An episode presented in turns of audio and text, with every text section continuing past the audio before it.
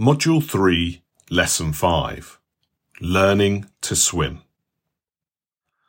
I'd like you to go back a bit in this mission to when we were learning about binary thinking. The black versus white, good versus bad, on track versus off track language and thinking brainwashed into us by diet culture. And yes, the exact kind of language and thinking that plays into the cycle of eating addiction we are trying to break. If I've eaten a bad food, then I'm off track with my diet, so what's the point in even trying? I might as well just give up and eat all the bad foods until I restart my diet and be good again. This binary thinking gives us only two options. On track, being good and sticking to the diet rules, or off track, being bad and breaking the diet rules. Some of you may already be slipping into this habitual way of thinking when it comes to highly palatable foods. I need to stop eating highly palatable foods and get back on track. And if I eat any highly palatable foods, then I'm just going to give up and binge. And so the cycle continues, trying to stick to the rules you set yourself, not being able to stick to the rules you have set for yourself, feeling deep shame when you fail to stick to those rules, self-sabotaging and binging until you're ready to start the cycle again. This cycle, of course, produces huge amounts of weight gain and for most of you here is the source of your weight gain. One of the most effective ways you can break this cycle is nutrition planning. It's almost impossible to regain control of your eating without some form of nutrition planning. But instead of meal planning with two options, on track versus off track, it's about nutrition planning with multiple options, multiple tracks to suit different times, needs and contexts. It's not you must eat this, but rather this is how I eat here, this is how I eat here, and this is how I eat here. How not what, remember? Now, before we get into flexible nutrition planning, it's very important to manage your expectations. You're about to learn a really important, really healthy way of eating that is vital to you learning how to swim and being in control around food.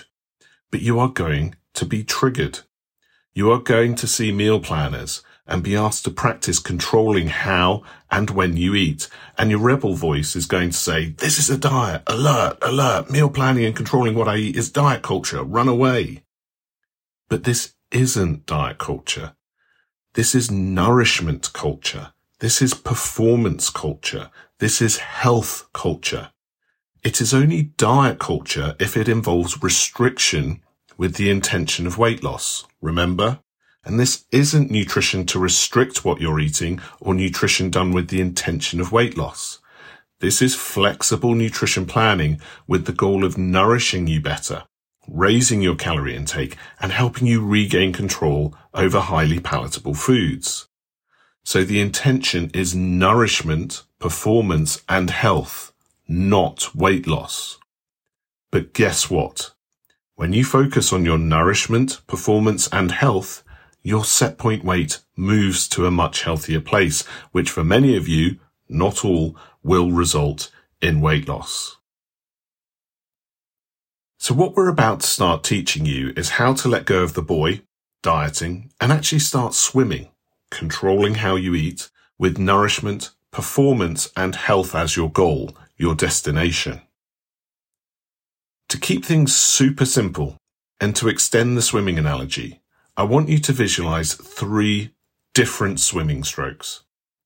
One is a really fast front crawl and a stroke that takes a lot of effort and energy. Another is a middling breaststroke and a stroke that takes a fair bit of energy but a lot less than the fast front crawl. The final stroke is lying on a lilo with a cocktail gently wafting the water to move yourself along, taking very little energy, but the experience is a whole lot more relaxing and a whole lot more fun. We're going to call these fast front crawl, middling breaststroke, and laid back lilo stroke. So now imagine that you're clinging onto that buoy and clinging onto diets, fearful that if you let go, you'll drown.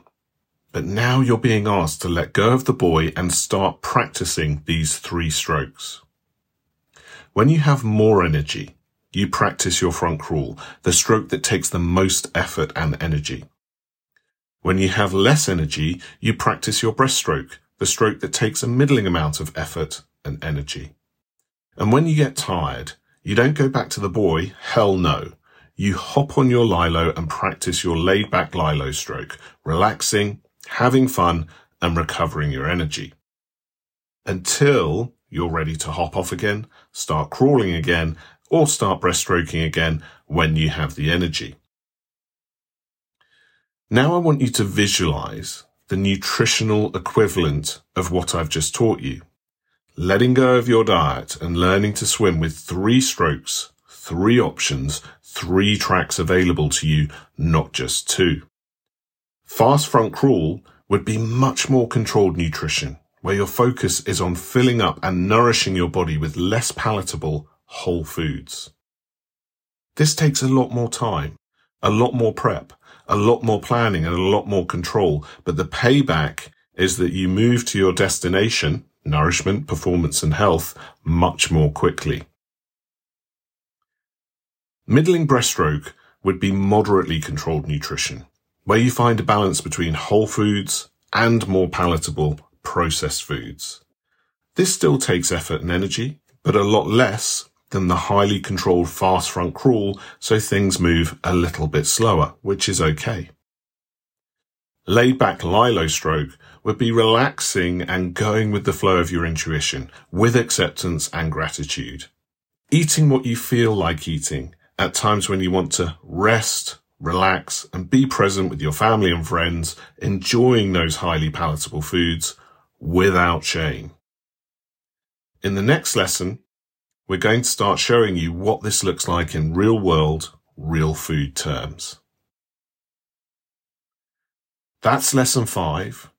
And the key thing here is to visualize three options, not just two. It's that move from on track, really being restrictive and cutting your calories and starving yourself on a diet and off track, binging, losing control to something much more flexible, forgiving and self-compassionate. Something that's a lot more controlled at times and a lot more focused at times, which is that fast front crawl. And then when you don't have the energy for that, you switch down a level to that more middling breaststroke where you can still keep moving forwards. You can still keep quite a bit of control of your nutrition, quite a bit of control uh, over the palatability of your food, but it's in that middle space. And then when you run out of energy, which is going to happen very often, you just hop on that lilo and you relax and you waft and you just enjoy and be present and allow and accept and practice self-compassion. And when you do that, gentle, wafting, cocktail in the hand kind of nutrition, which for many of you will be weekends or a few days a week. It, we, will work it out when we get to it. You just save your energy rather than this panic, stress, drowning in the water, struggling to get back on the buoy and repeating that eating addiction slash diet cycle.